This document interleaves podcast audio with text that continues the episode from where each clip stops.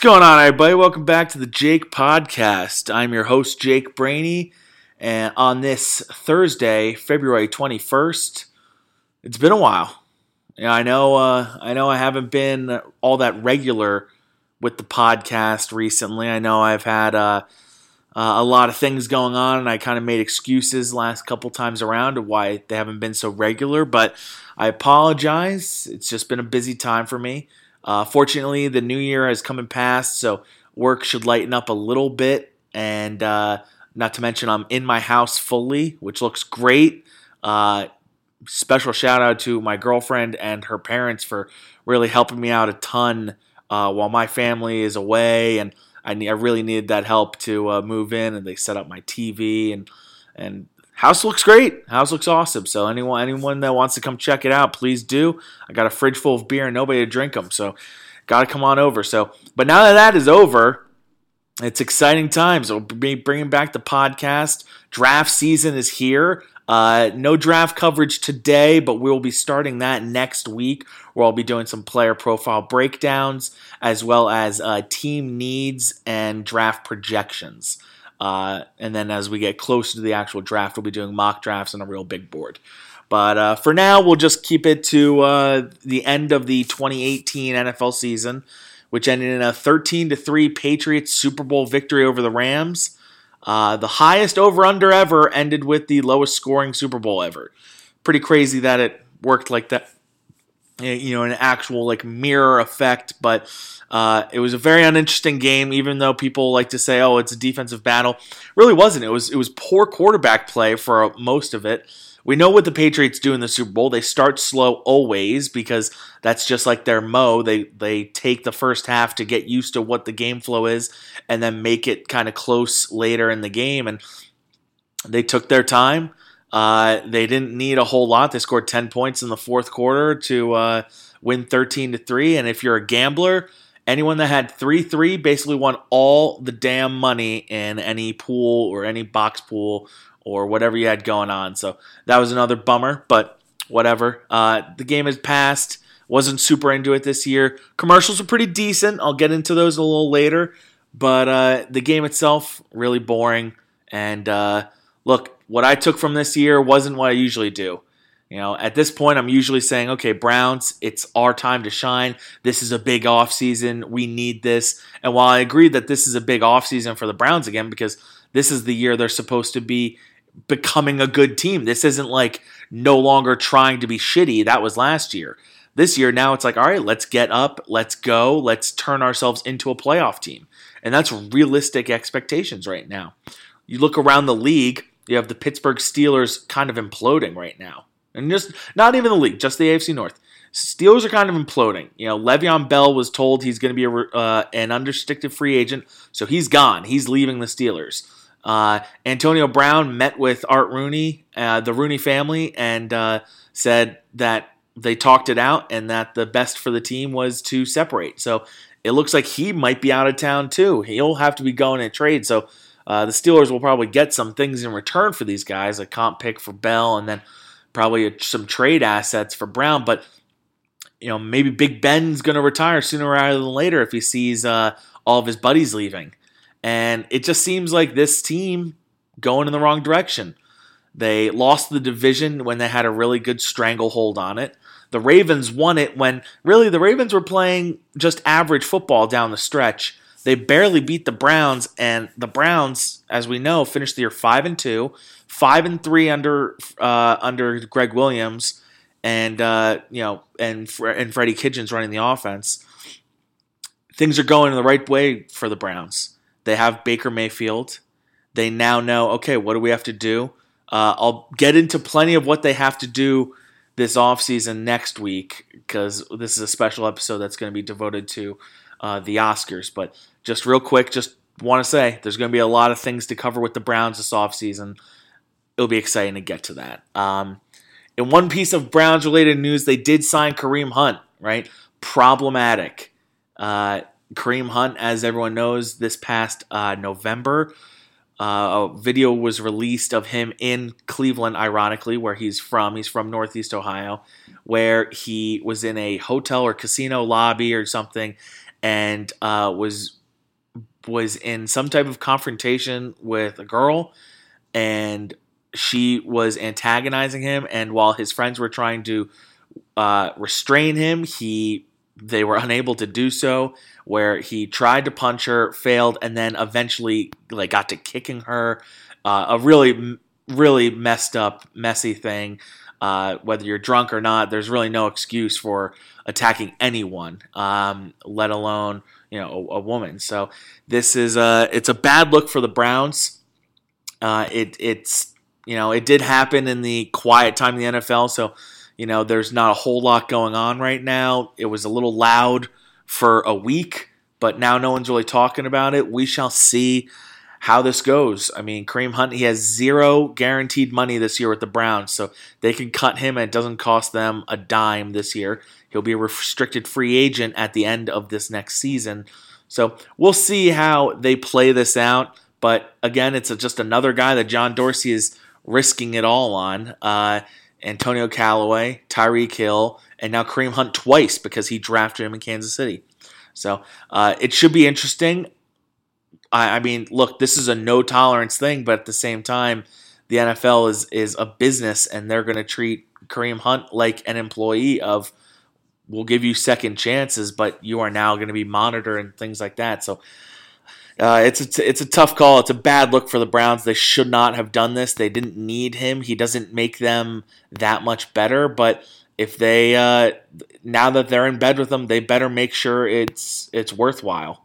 Um, I hope that he gets suspended the whole season and the Browns don't have to worry about looking like the bad guys who gave him a second chance if he's going to be suspended the whole year. But regardless, it's a, a fishy. T- it's a bad topic, bad topic because even if you just bring it up, it makes you look bad to be to even bring it up. But anyway, uh, that's my little piece of the NFL news. Uh, in other sports, MLB pitchers and catchers are reporting uh, it's been a very quiet offseason. Bryce Harper is still unsigned. Manny Machado just uh, yesterday announced uh, he will be signing with the San Diego Padres, and they will introduce him tomorrow. 10 years, $300 million. Similar contract to what Jose Altuve got. Uh, he has a five year out, so he can get paid again in five years. But it's it's it's interesting, and, and I hope Indians fans are, are paying attention because Francisco Lindor, they only have for three more seasons before he's going to get a mega contract. And the Indians have never paid a mega contract like this before. I don't think they're going to be able to afford him because Francisco Lindor will deserve more money than Manny Machado. Add in the inflation of what N- or MLB players will be getting paid at this time, and I mean he's going to be getting a super max, whatever kind of contract you want to call it, he's going to earn it, and uh, it's probably going to be somewhere else, not Cleveland. Uh, it's a real shame, but you know, and especially since the Indians aren't treating this World Series window like it's a window, they've they have one of the league's best players on a rookie deal for the next three years, and all they've been doing is shedding salary. They brought back Carlos Santana, but they got rid of a third of their lineup this year. Lonnie Chisenhall is gone uh, Yonder Alonso is gone. Edwin Encarnacion is gone. Michael Brantley is gone. Yan Gomes is gone. Cody Allen, Andrew Miller, gone. Like they have lost a lot of really good players who have been very important to them the last few years. They have Jose Ramirez, they have Francisco Lindor, they got back Carlos Santana, but uh, it's gonna, it's you know, they they traded Yandy Diaz. We waited for Yandy Diaz for so long, and then they traded him the moment his opportunity came up.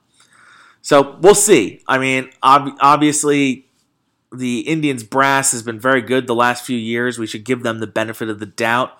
But right now, without baseball being played and without getting to see them actually take the field and do well, it's just tough to give them the benefit of the doubt. But I'm going to try and be patient thank God baseball is starting up, so maybe we can actually see why they made these moves for some younger guys, cheaper guys. Who knows? Maybe it'll work out. Uh, but we will get to an MLB preview that is coming up as well. Uh, I'll have Owen Stewart on to discuss MLB predictions for the season. Uh, in the other sports, NBA trade deadline and All Star break has just passed. Uh, this was a pretty active trade deadline. A couple teams added some uh, some nice pieces. The Cavaliers and the Knicks did their part to rebuild. The Knicks sent off Kristaps Porzingis, but they also sent away Courtney Lee, Tim Hardaway Jr., and some contracts that they needed to get out of there. So the Knicks are now set up for two max players as well as a very high pick in this draft. So the Knicks could be turning it around very well this summer.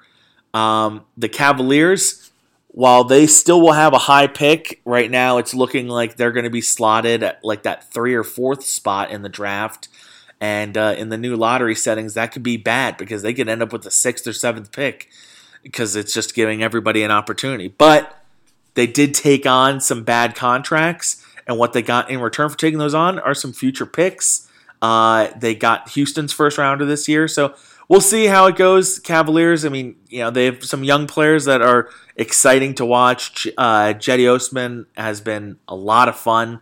And uh, I mean, I'm going to sit here and, and stand for him all the time because people love Jayson Tatum and everything that he does. And I think, honestly, uh, Cedi is, is, has a very similar skill set and he could be a good player almost to the Tatum ability. Now, where Tatum is now, I know Tatum's got a very high ceiling, but you know, I watch their games and I'm like, man, Cedi just needs some better players around him because he keeps on making these great plays, but nobody seems to back him up. He has no shooters around him. Now that Kevin Love's back, they start winning games. They just beat Phoenix. I know the worst team in the NBA, but they uh, they look like a squad that knows how to win, not exactly the bottom dwelling team that we've been used to all season.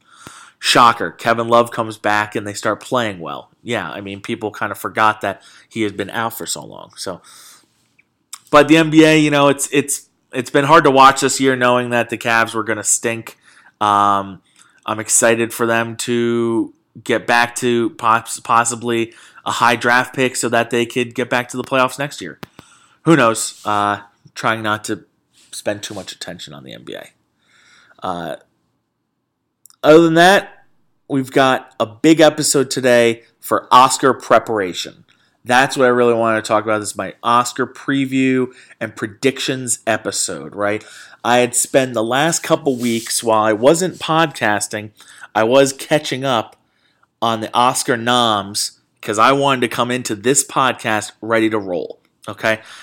The Best Picture category has eight nominees this year Black Panther, Black Klansman, Bohemian Rhapsody, The Favorite, Green Book, Roma, A Star is Born, and Vice.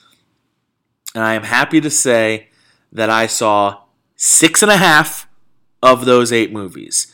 Tried watching Roma, didn't really work. Uh, I was not loving it, and it just wasn't capturing me. So I'll give Roma the benefit of the doubt in this process. The favorite I did not see. It just wasn't in theaters all that long, and uh, when it was, I saw other movies like Black Klansman, Green Book, and Vice. So, but I did get to the theaters, and I will be able to touch on a bunch of these. So, uh, in typical OMMR formats, I would give one minute to each movie that I saw, but this being a Oscar preview, I'm going to be taking this a little differently. All right, so we're going to go before I jump into category by category. I'm going to go over the last six movies that I saw recently. Not exactly movie one minute review style, but going about them, letting you know what I thought. Okay, the first one was a simple favor.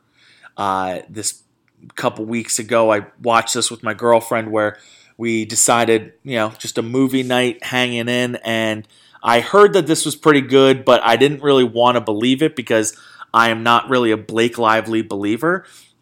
I think Anna Kendrick is decent, but I think a little overrated. And uh, it just seemed like it was going to be a nonchalant, whatever type movie. But you know what? It was actually pretty good. I was intrigued throughout the most of the movie. I thought it was a really good idea. They did feel like they skipped around a little too much, right? Like they they had a great idea in place, but Anna Kendrick made some wild assumptions to uh, catch Blake Lively in in this act of uh, of basically acting like she had died, and it was like I love where they were at with this. This would have made for a really nice like mini series because I feel like they had much more to cover on. Uh, this would have made like a really cool like True Detective type story. But uh, very cool concept, very cool movie. The ending was kind of garbage. What are you gonna do? Like you know, sometimes the endings are uh, they push it a little bit too much. But uh, again, really liked a simple favor. Uh, I think Blake Lively. Now I've seen her in a couple like you know grown up roles. Uh, I got to give her some credit, and I will be changing my stance on her right now. I think Blake Lively, you know, not a bad actress, getting pretty good. Uh, I used to give her crap. I used to think like, oh, she's just, you know, the girl from, uh, uh, oh gosh, uh, Gossip Girl, and I never really gave her credit as like you know acting chops, but pretty good. Uh, she was good in this, and Anna Kendrick was pretty good too aside from just the ending, I just didn't like how she basically just like morphed her character into someone completely different at the end of this movie. But I thought it was a good movie. I thought it was worth the watch. Decent date movie because it's a bit of a thriller, like it's like a romantic thriller. Kind of liked it, and uh, I thought it was well done. So I gave it a B plus overall. Okay, second movie on the list. Watched this one uh, with my sister when we are hanging out. Uh, taking care of my parents' house because uh, if I haven't told you, my parents are in Florida for the month of February, and I am in charge of taking care of their house as well as my new house and all the animals that are involved in homes. So uh, it's been a lot, but you know I love my animals. So what are you gonna do? Uh, but next up is Widows. Watch this one with my sister when we're watching the house. Widows was good. Uh, starts out with a bang. I mean, this movie it, it gets you you're on your toes right from the top. The first scene, there's a couple twists and turns throughout the movie, um, and and everybody's acting chops are very good. Uh, I'm I'm a big fan of Viola Davis. I think she's actually a better actress than Meryl Streep uh, right now. I know everyone likes to you know Queen Meryl and hashtag Queen and everything about Meryl Streep is perfect, but to be honest, if you just look at like the last 10 years of their acting, Viola Davis is a better actress than Meryl Streep. So, and uh, I'm living in the here and now, and, and I think she was great in this one, and everyone involved was was really good. Colin Farrell was like this little shit, but very believable, very good at playing the politician character. Uh, Robert Duvall played a really great racist. He was phenomenal at that. But it was just a, a, a cool concept of a movie and I I loved it. I thought it was really good. Another one where the the ending didn't really uh, you know pull it all together like I was hoping it would, but I will say that I don't want to spoil this one because I want people to go see Widows. Uh, I thought it it was it got it didn't get nearly enough uh, publicity for the Oscars. Not saying it deserved uh, a Best Picture nom, but I think it at least deserved Best Picture nom over at least two of the actual nominees. It was a really good movie. I give it an, uh, a 91 on the Jake uh, score. I think it would be a little bit higher had uh, had they figured out a better ending. And uh, I mean, honestly, I, I, give it more than a 91. I, I'd probably give it a 93. 93 seems about fair. Uh, thought the plot was great, the acting was great, it was shot really well, music was done well. All in all, just a really, really good movie. Okay, next up, Crazy Rich Asians, another one just watched at home. Uh, man, perfect rom com. There's there's not much else to say here. They they really covered everything. It uh, they had the like, and if you watch the trailer, no, nothing in this movie is a surprise. There's no twists. There's really no like shocker or anything like this. This is a straightforward rom com where you have the disapproving mother and the girl going into the scene uh, where she's not welcome, she's not wanted, but they made this movie really funny. Uh, had really good acting. Um, uh, from from all around from from a bunch of people that I am not really familiar with. Uh, and then uh, one of my favorites was in this. Um, excuse me. Um, uh, Jin Yang from Silicon Valley. I think his name is Jimmy Yang. Uh, he was great in this.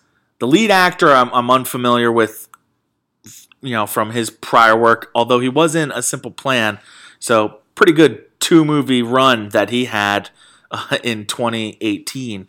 But Crazy Rich Asians just solid all around. And I got to think in terms of best rom coms, it's right up there for me as one of the better ones. It's not crazy stupid love, but it uh, it belongs in the conversation. Uh, Awkwafina, that was the name. Okay, Awkwafina was in this. She was really, uh, really good.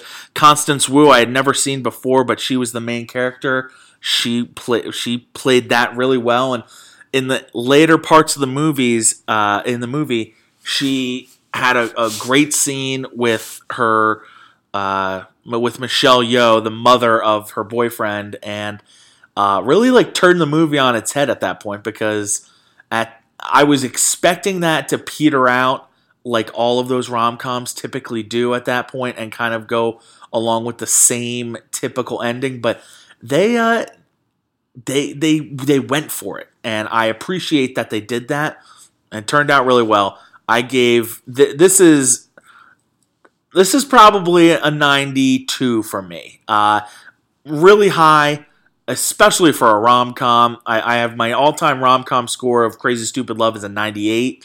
Uh, this might actually be in the 94 range. It is that good.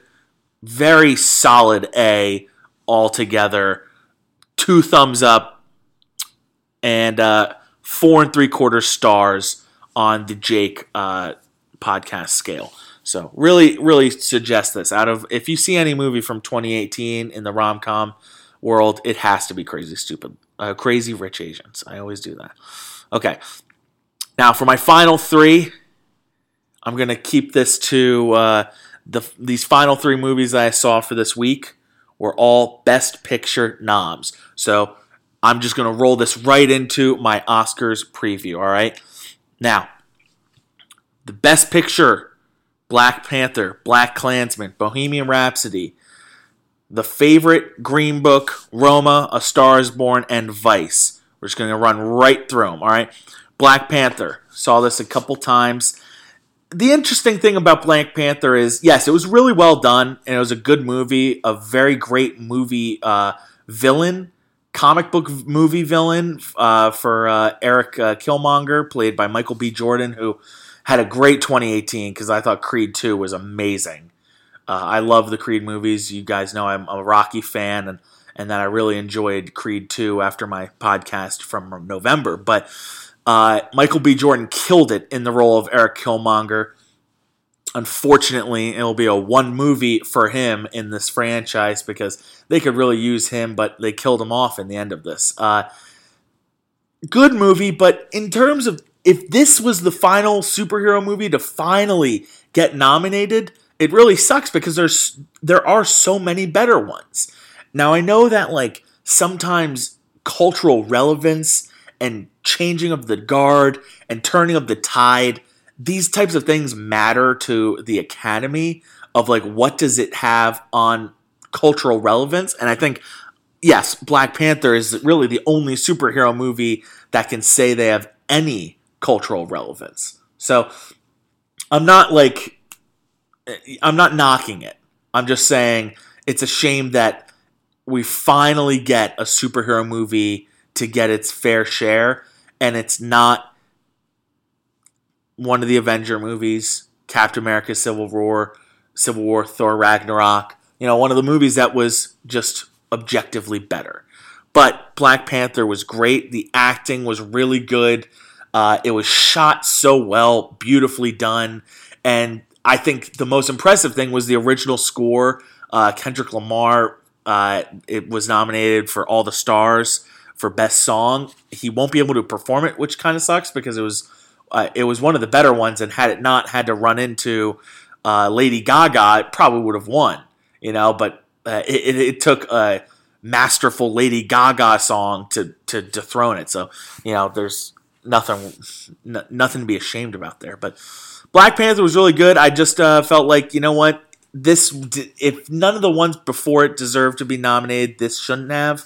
But it, again, cultural relevance. It's 2019, and that rolls right into the next one, which will be Black Klansman. But I don't think uh, Black Panther deserves to be the the winner of this category this year. I think uh, nomination finally. You know what? Good for good for superhero movies. Good for comic book movies. Good for Marvel. And uh, and good for the African American community because uh, it was a really good movie. So, uh, you know, props. Black Klansman, great screenplay. Uh, a lot of people want to give John David Washington a ton of credit.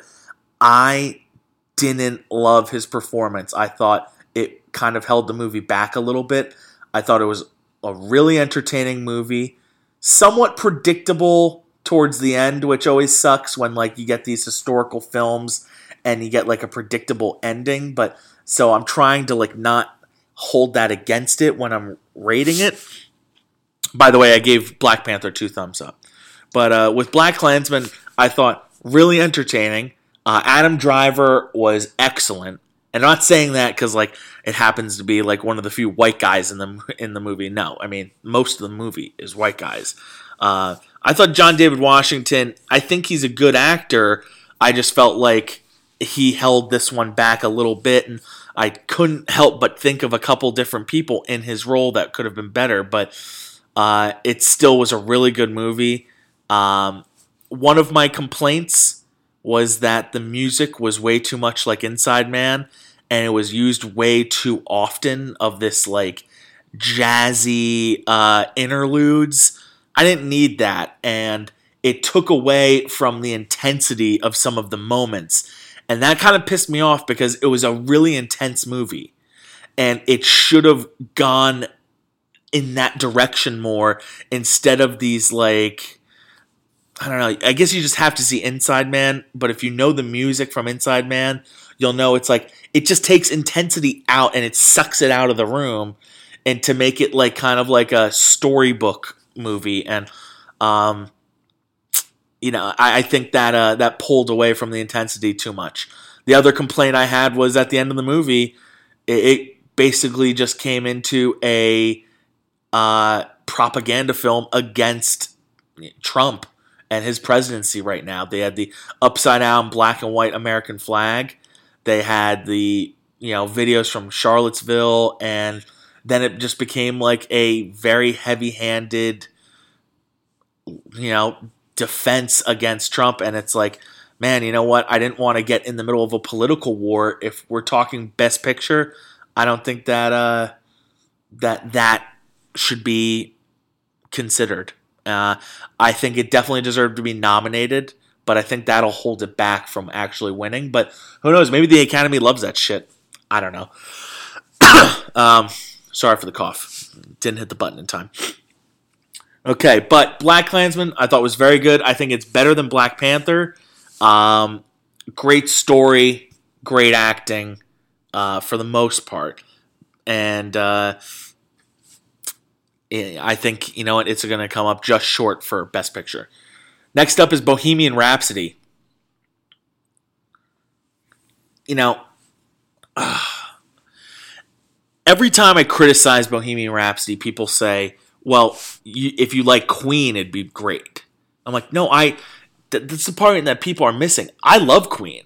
I think Queen's great. I'm a big fan of Queen. I have like there are at least ten songs of Queen that I love. It's this movie that I think brings Queen down. I look at it and I say, you know what? Like this, they're not doing Queen justice you go around, right? You look at biopics of musicians and bands, and they typically never get the credit or they never live up to the hype, right? Um, and I'm, I'm not stealing from Lights Camera Barstool. I think they, they're great, and I'm going to take a little page out of what they said because uh, Trill Ballin said it started with Ray, right?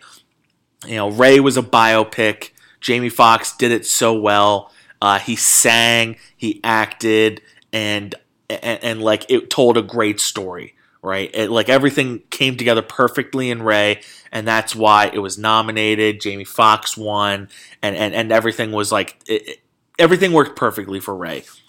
But Bohemian Rhapsody fell off at a couple parts because I think a trailer just came out the other day for a movie called The Dirt. It's going to be a Netflix original movie about Motley Crue, a movie that really nobody's asking for, we don't need, and no one's really going to care. But from watching that trailer, I can already tell it's going to be almost as good as this movie was. This Brian May propaganda piece of shit was a decent movie. It is nowhere near Academy Award nominee style movie. You take out the one big performance at the end of the movie, the Live Aid performance, and you consider the fact that Rami Malek didn't sing and that he just acted, why is this movie great? Why is this movie so good? Like, Rami Malek's performance was very good, but I also, I'll get to that later, not the best performance of the year. His performance was good. The editing was not that good. They had a montage of the American tour where, like, all they did was, like, thank you, Phoenix, dot, dot, dot, thank you, Cleveland, dot, dot, dot, thank you, Tallahassee, dot, dot, dot, and, like, and, and just showed them driving around the country while they played a song in the background. like, this movie is supposed to be about a band, and all we see are like 10 seconds of each song of how they came up with it. And it's like, uh, like okay, they give you a little bit here and there, but it's like, it's almost like they took a Wikipedia page and made that the plot. It's very sloppy, not to mention inaccurate and just reckless. You know, I if if the right aid right aid if the live aid performance is what separates this movie from the dirt the motley crue movie and like you have to be real with yourselves because everyone's to mark this movie up because of queen's music well queen's music a like rami malek wasn't singing in this and they weren't playing actual act, the actual instruments so they were just acting over an already done version of this song. So, why should that have to do with how good the movie is? I mean, I could make a pile of crap movie, put Queen's music in it, call it my own, and then people will think the movie's better because it has Queen all throughout. It's one thing to make an original score, but if you're going to be using all this Queen movie uh, music, switch this music with the Motley Crue one, this movie is going to be bad. So, like, it, this movie was saved by the fact that people like Queen. No, it just doesn't belong in this category, and I was really disappointed because I just I enjoyed it. I had fun watching it. I just don't think it des- belongs up here and doesn't deserve any of this praise and recognition. And it's probably going to win some things it doesn't deserve to. So I give it two thumbs down. Uh, a lot of people are going to enjoy it. The fans enjoy it.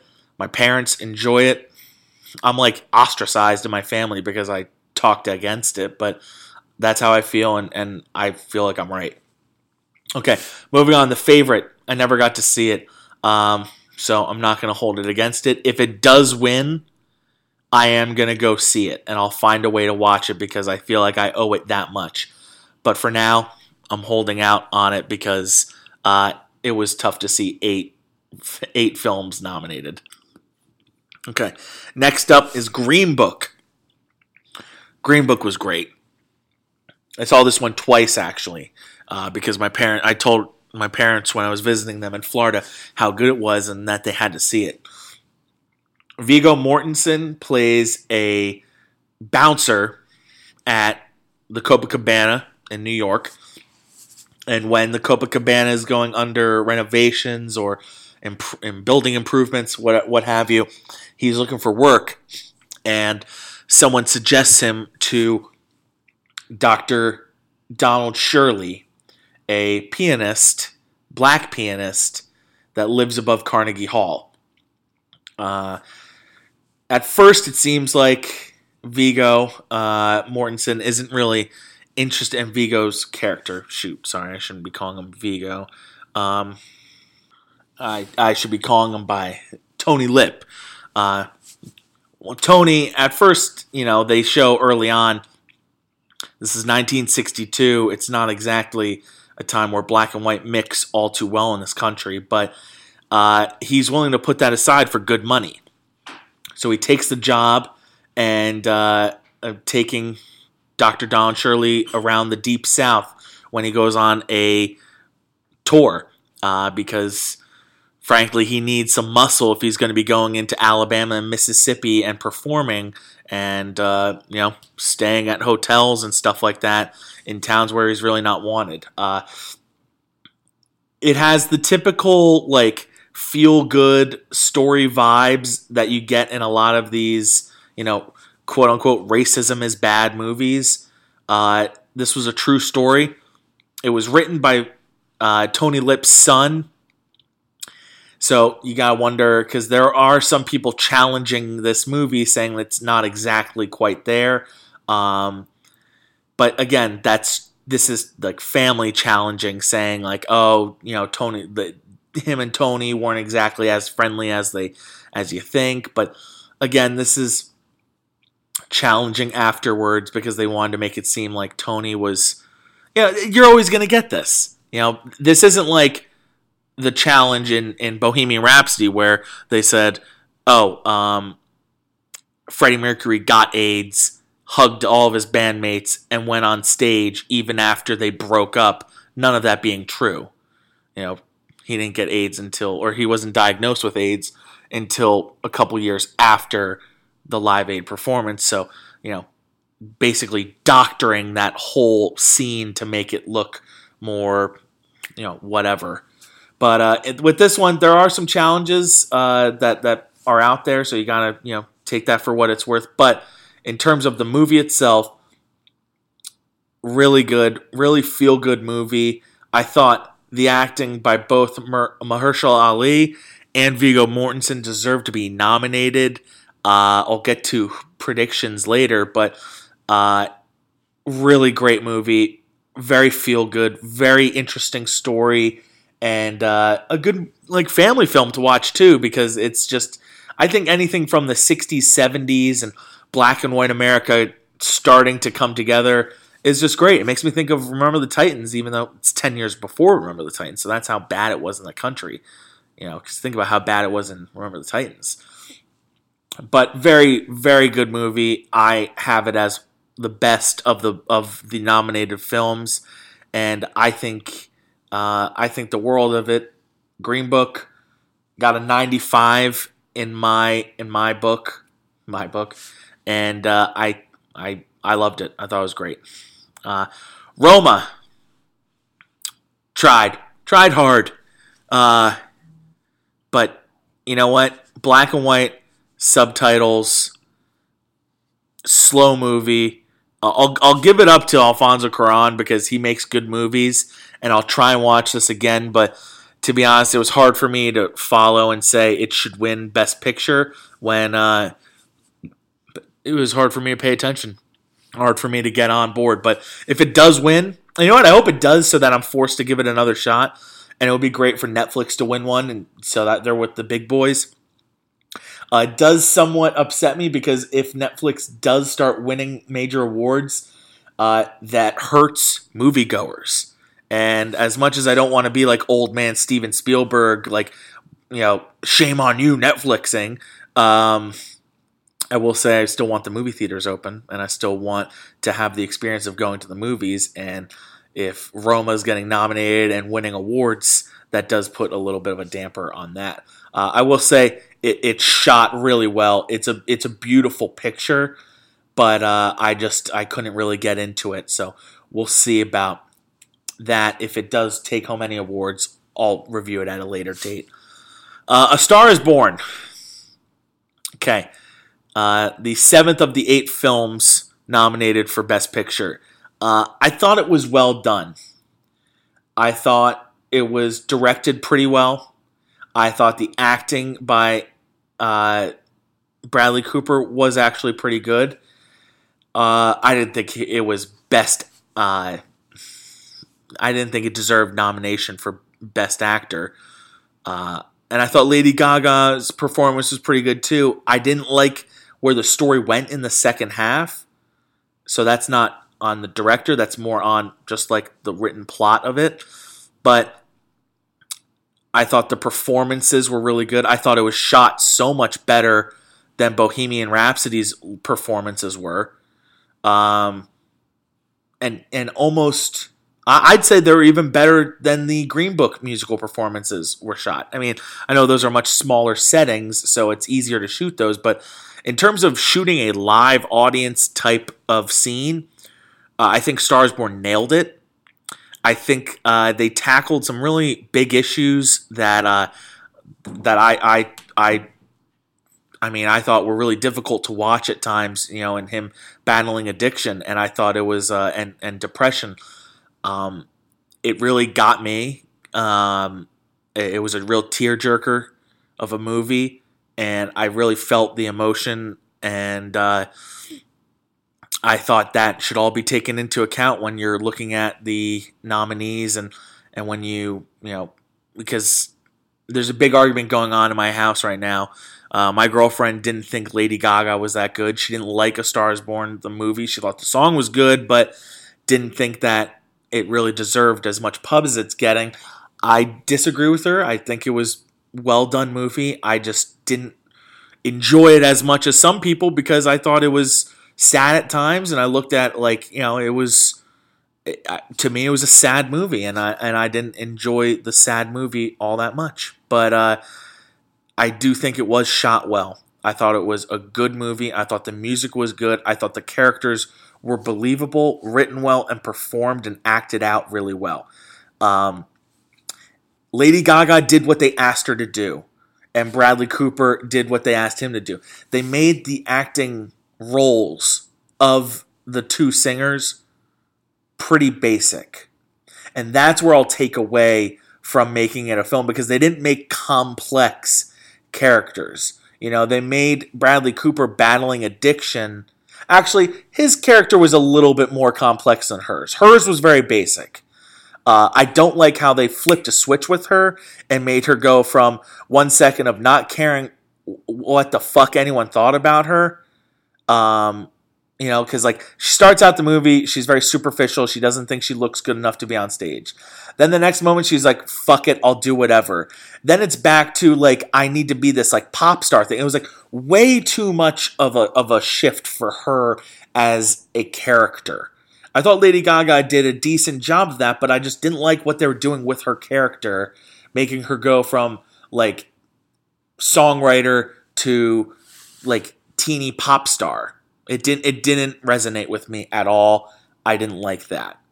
I did like the struggles that Bradley Cooper's character Jackson Maine had to go through. I thought it um, it made his character a little bit deeper, and I I commend him for doing a pretty good job of that.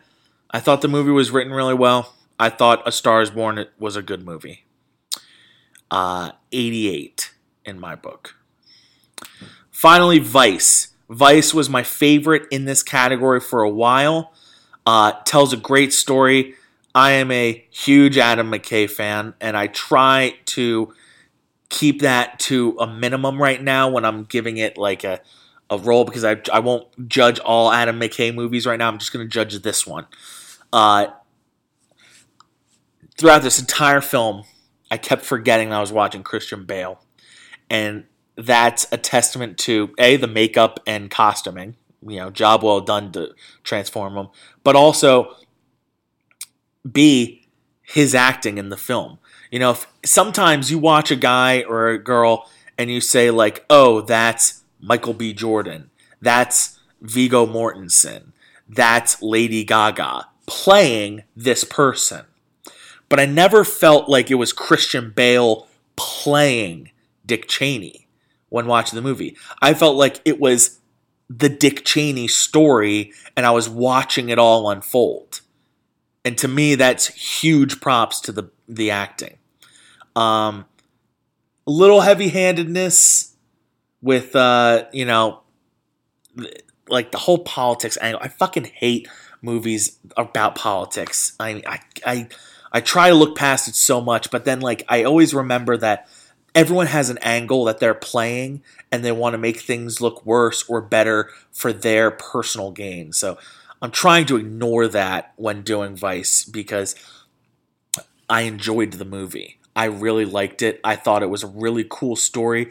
I thought I, I really liked the whole Jesse Plemons character aspect of it. Um, really wish they made this one the one with Ryan Gosling where he was telling the story because I thought uh, like they they could have did more with uh, the celebrities like that like they did in um, uh, the Big Short, but it was a it was a good movie. It was I thought Steve Carell was pretty good and Sam Rockwell was pretty good. Not like best supporting actor good, but I thought they played their roles well. Um, Steve Carell, I don't really know much about Donald Rumsfeld. I felt like Steve Carell was just doing his own thing out there. And I thought um, Sam Rockwell was doing an impression of somebody's impression of Bush. So, you know, take that as you will, but I still felt like very entertaining movie. Uh, and it was just, it was a fun watch altogether. I gave this one a 91 on the scale. Oh, and Stars Born was way too high. It it didn't deserve an 88. It was more like an 80, uh, 84. And Bohemian Rhapsody was high 70s for me. Uh, but Vice 91, good movie. Really enjoyed it. Uh, I reviewed this back in November when I saw it for the first time. Uh, with that being said, those are my movie reviews for the Oscars. Uh, I really enjoyed this year's crop of films. I have a lot on the line this year as we watch the Oscars because there are some that I feel very strongly for and against. That being said, let's go through my predictions, the coulda, shoulda, wouldas. For Best Picture, uh, I would like to see Green Book win. I thought it was really good. Uh, do I think it should win? Uh, I maybe. I thought I thought it was right there with Vice and uh, and and and so yeah, I'm gonna say Green Book should win, but it seems like there's a lot of negative publicity about right now, so it's not going to win. What's gonna win? It's gonna be Bohemian Rhapsody. It's gonna be this Bohemian Crapsody, as some like to say. Me, uh, it's just it's got too much momentum right now, and it's gonna win this award, and I'm gonna be really pissed. I wish it was Green Book. Should uh, should be Vice or Green Book or possibly even Roma, but it's going to be Bohemian Rhapsody. Uh, best actor in a leading role. You got Christian Bale uh, in Vice, Rami Malek in Bohemian Rhapsody, Viggo Mortensen in Green Book, Bradley Cooper in A Star Is Born, and Willem Dafoe in At Eternity's Gate. I did not see At Eternity's Gate, so sorry, Willem Dafoe cannot cannot uh, you know, comment on your acting in that. I thought Bradley Cooper did a good job. Doesn't deserve uh, the award though. I would put this between.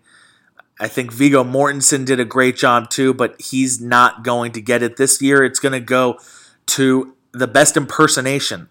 I think Rami Malek's going to win this one over Christian Bale, even though I thought Christian Bale's performance was much better than Rami Malek's. So uh, I hope Christian Bale wins. I think he should win. I think Rami Malek will win. Actors in a leading role. Uh, Yalitza Aparicio for Roma. Again, didn't see much of it. Didn't really encapsulate me. I'm sure she did a great job. Glenn Close, the wife. Again, did not see the wife. I heard great things, and it sounds like she's getting all the momentum right now. Olivia Colman for the favorite. She took home the uh, Golden Globe. Something to consider for Olivia Colman. Uh, Lady Gaga, A Star is Born, again, thought she did an all right job, but nope, not going to win the Academy Award. And then Melissa McCarthy for Can You Ever Forgive Me? Hearing great things from Melissa McCarthy this year. Uh, doesn't feel like it's going to be her role. Uh, I'd love to see her win, but you know, considering I haven't seen all these films, it's tough for me to say. Uh, I think Glenn Close will win.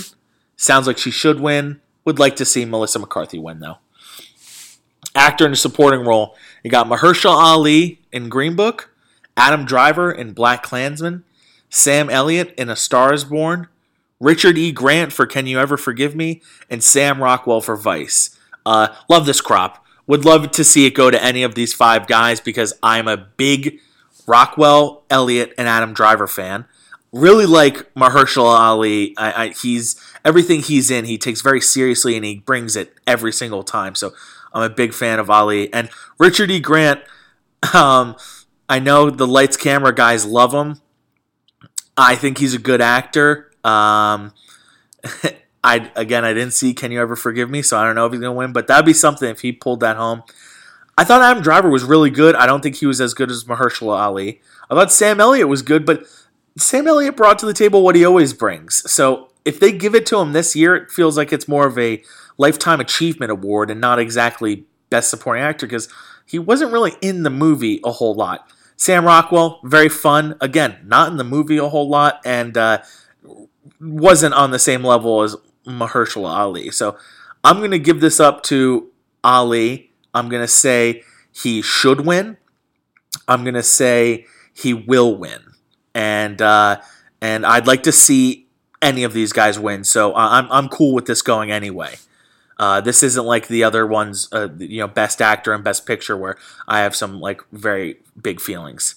Uh, best supporting actress: Amy Adams for Vice, Marina de Tavira for Roma, Regina King for If Beale Street Could Talk, Emma Stone and Rachel Weisz for The Favorite. Again, big Amy Adams fan for Vice. I think she did a really good job, but she always acts this well. Uh, so I, I think, um, you know, for her to get credit for this one, whereas she's had much better performances in the past, not much better, she's had better performances in the past. Uh, I, I don't, I don't think she will take it home this time. Emma Stone, Rachel Weisz, I didn't see the favorite. I didn't see if Beale Street could talk for Regina King, and I didn't see Roma like enough of it to give it to Marina de Tavira. Uh, I'd I'm, I'm cool with anyone taking it home on this one too. I think who's gonna win. This one's tough. This one might be the one that they give up to Regina King, and uh, I, would be pumped to see her win. She took home a Golden Globe this year. Uh, I feel like maybe the favorite might f- split some votes there, but uh, I think uh, I'd be happy with a lot of people winning this one.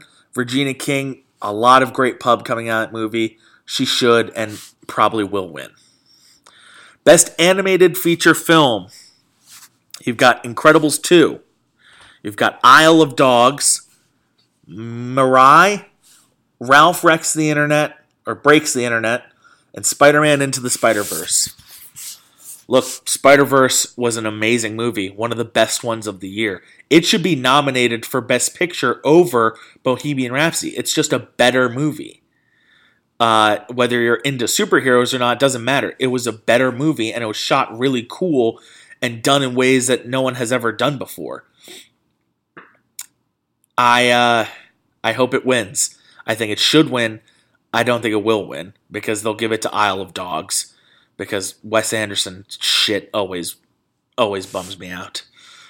but uh, I hope, I really hope Spider Man wins. I, I if I had to, if I had to like use my uh, mulligan on any of them that I that didn't go my way, I would use it on this one because I think it deserves it the most. All right, next up we got cinematography. Uh, Cold War, Roma, A Star is Born, The Favorite, and Never Look Away. Um, actually, I don't really care about any of the other ones.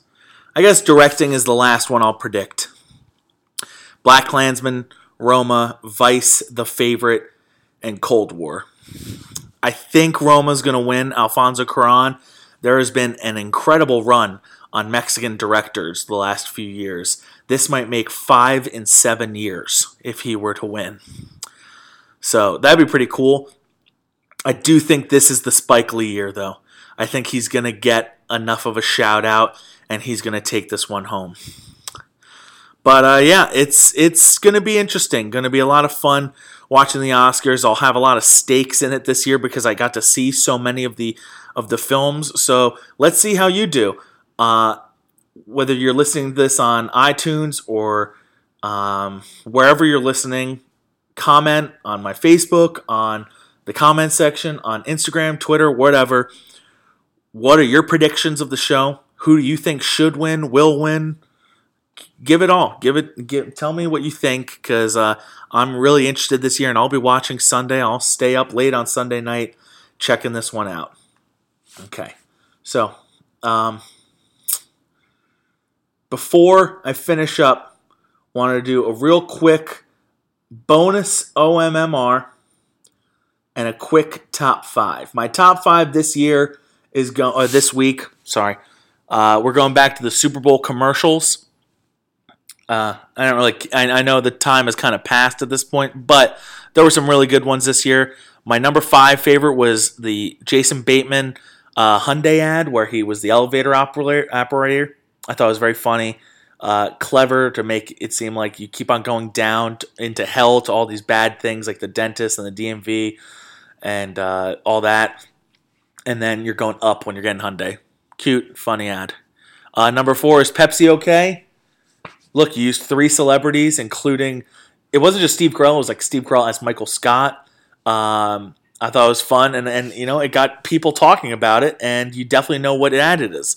You know, it's important. Was it actually funny? Do I remember your product? Will I use your product now? Can this become a new campaign? Does it make sense for the product? These are all questions I ask when I'm watching your commercial because there are a lot of really weird ones out there.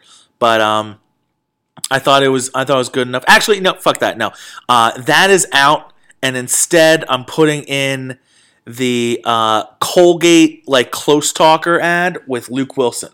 He was really good. Yeah, that's number four now. That's in there.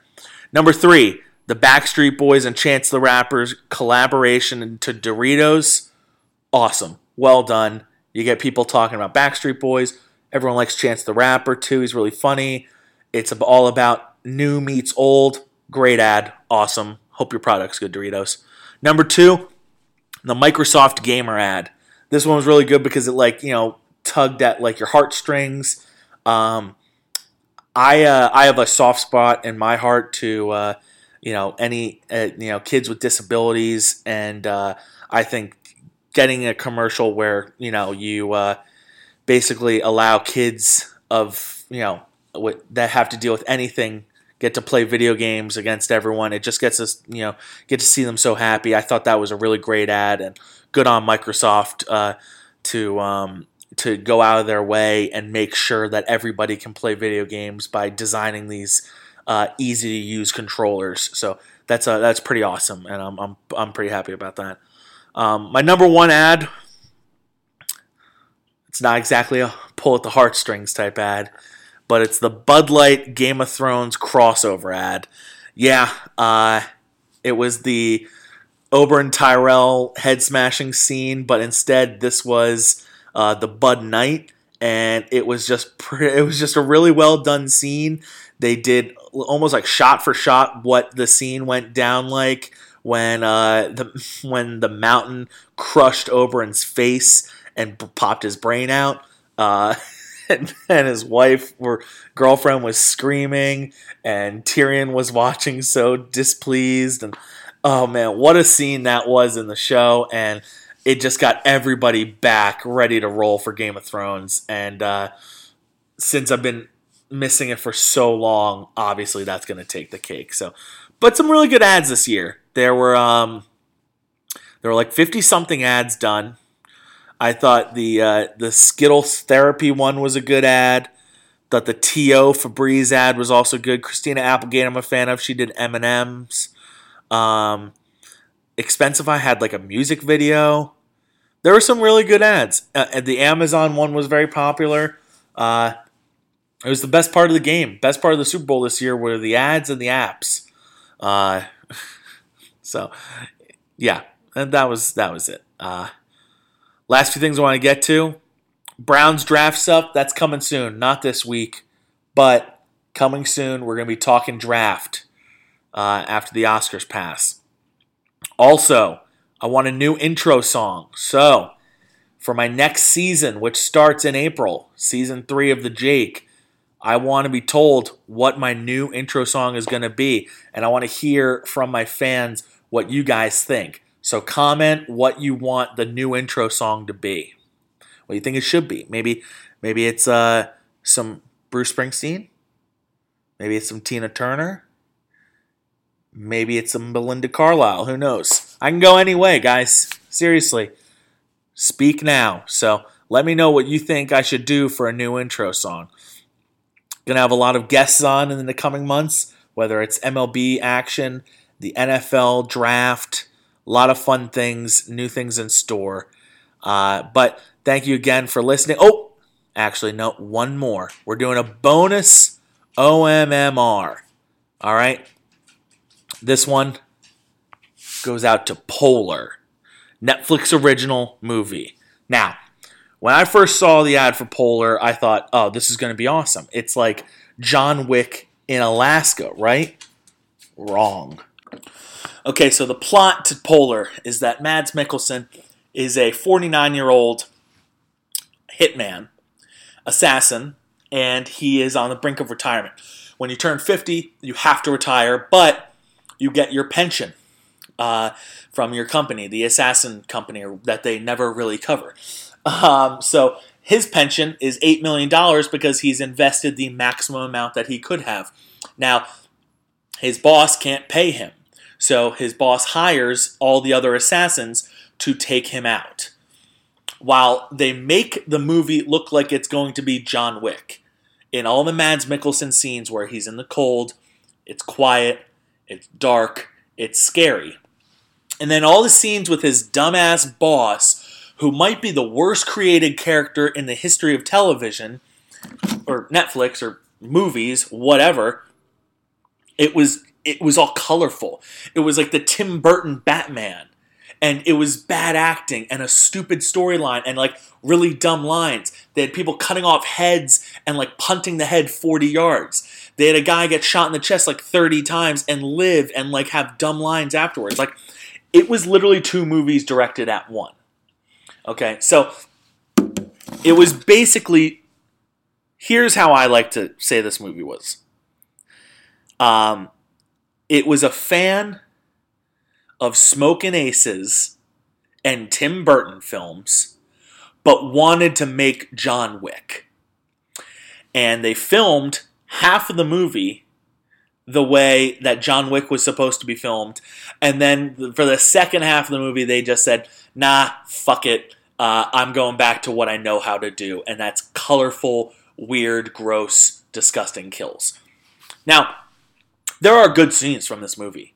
There is one scene where Mads Mikkelsen kills like 13 guys in a hallway, and it is just fucking awesome. It is straight out of one of the best action scenes I've seen, period.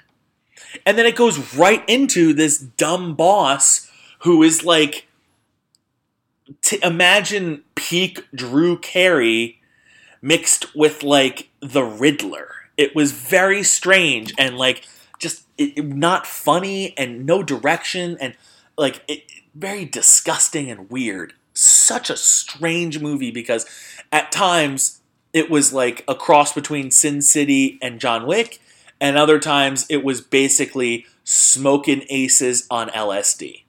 I uh, don't have much to say about the movie more than that. At times we thought it was satire. Like, was it making fun of like?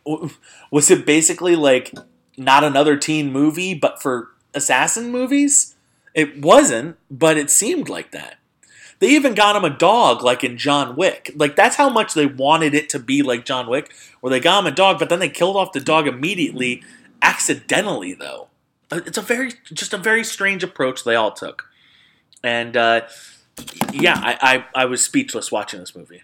But uh, it, you have to watch it. It's on Netflix. It's called Polar and it has some really awesome action scenes, and then it has some of the dumbest scenes you'll ever see in your life. Anyway, that's my show. Thank you for listening to the Jake Oscar preview special.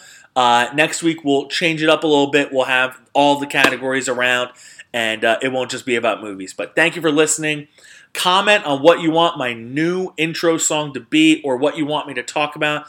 Email me, shoot me a call, want to leave a voicemail or whatever to get onto the show. You can do that. All right. Contact me at the Jake Pod and uh, let's get you set up. Thank you for listening. Talk to you guys next week.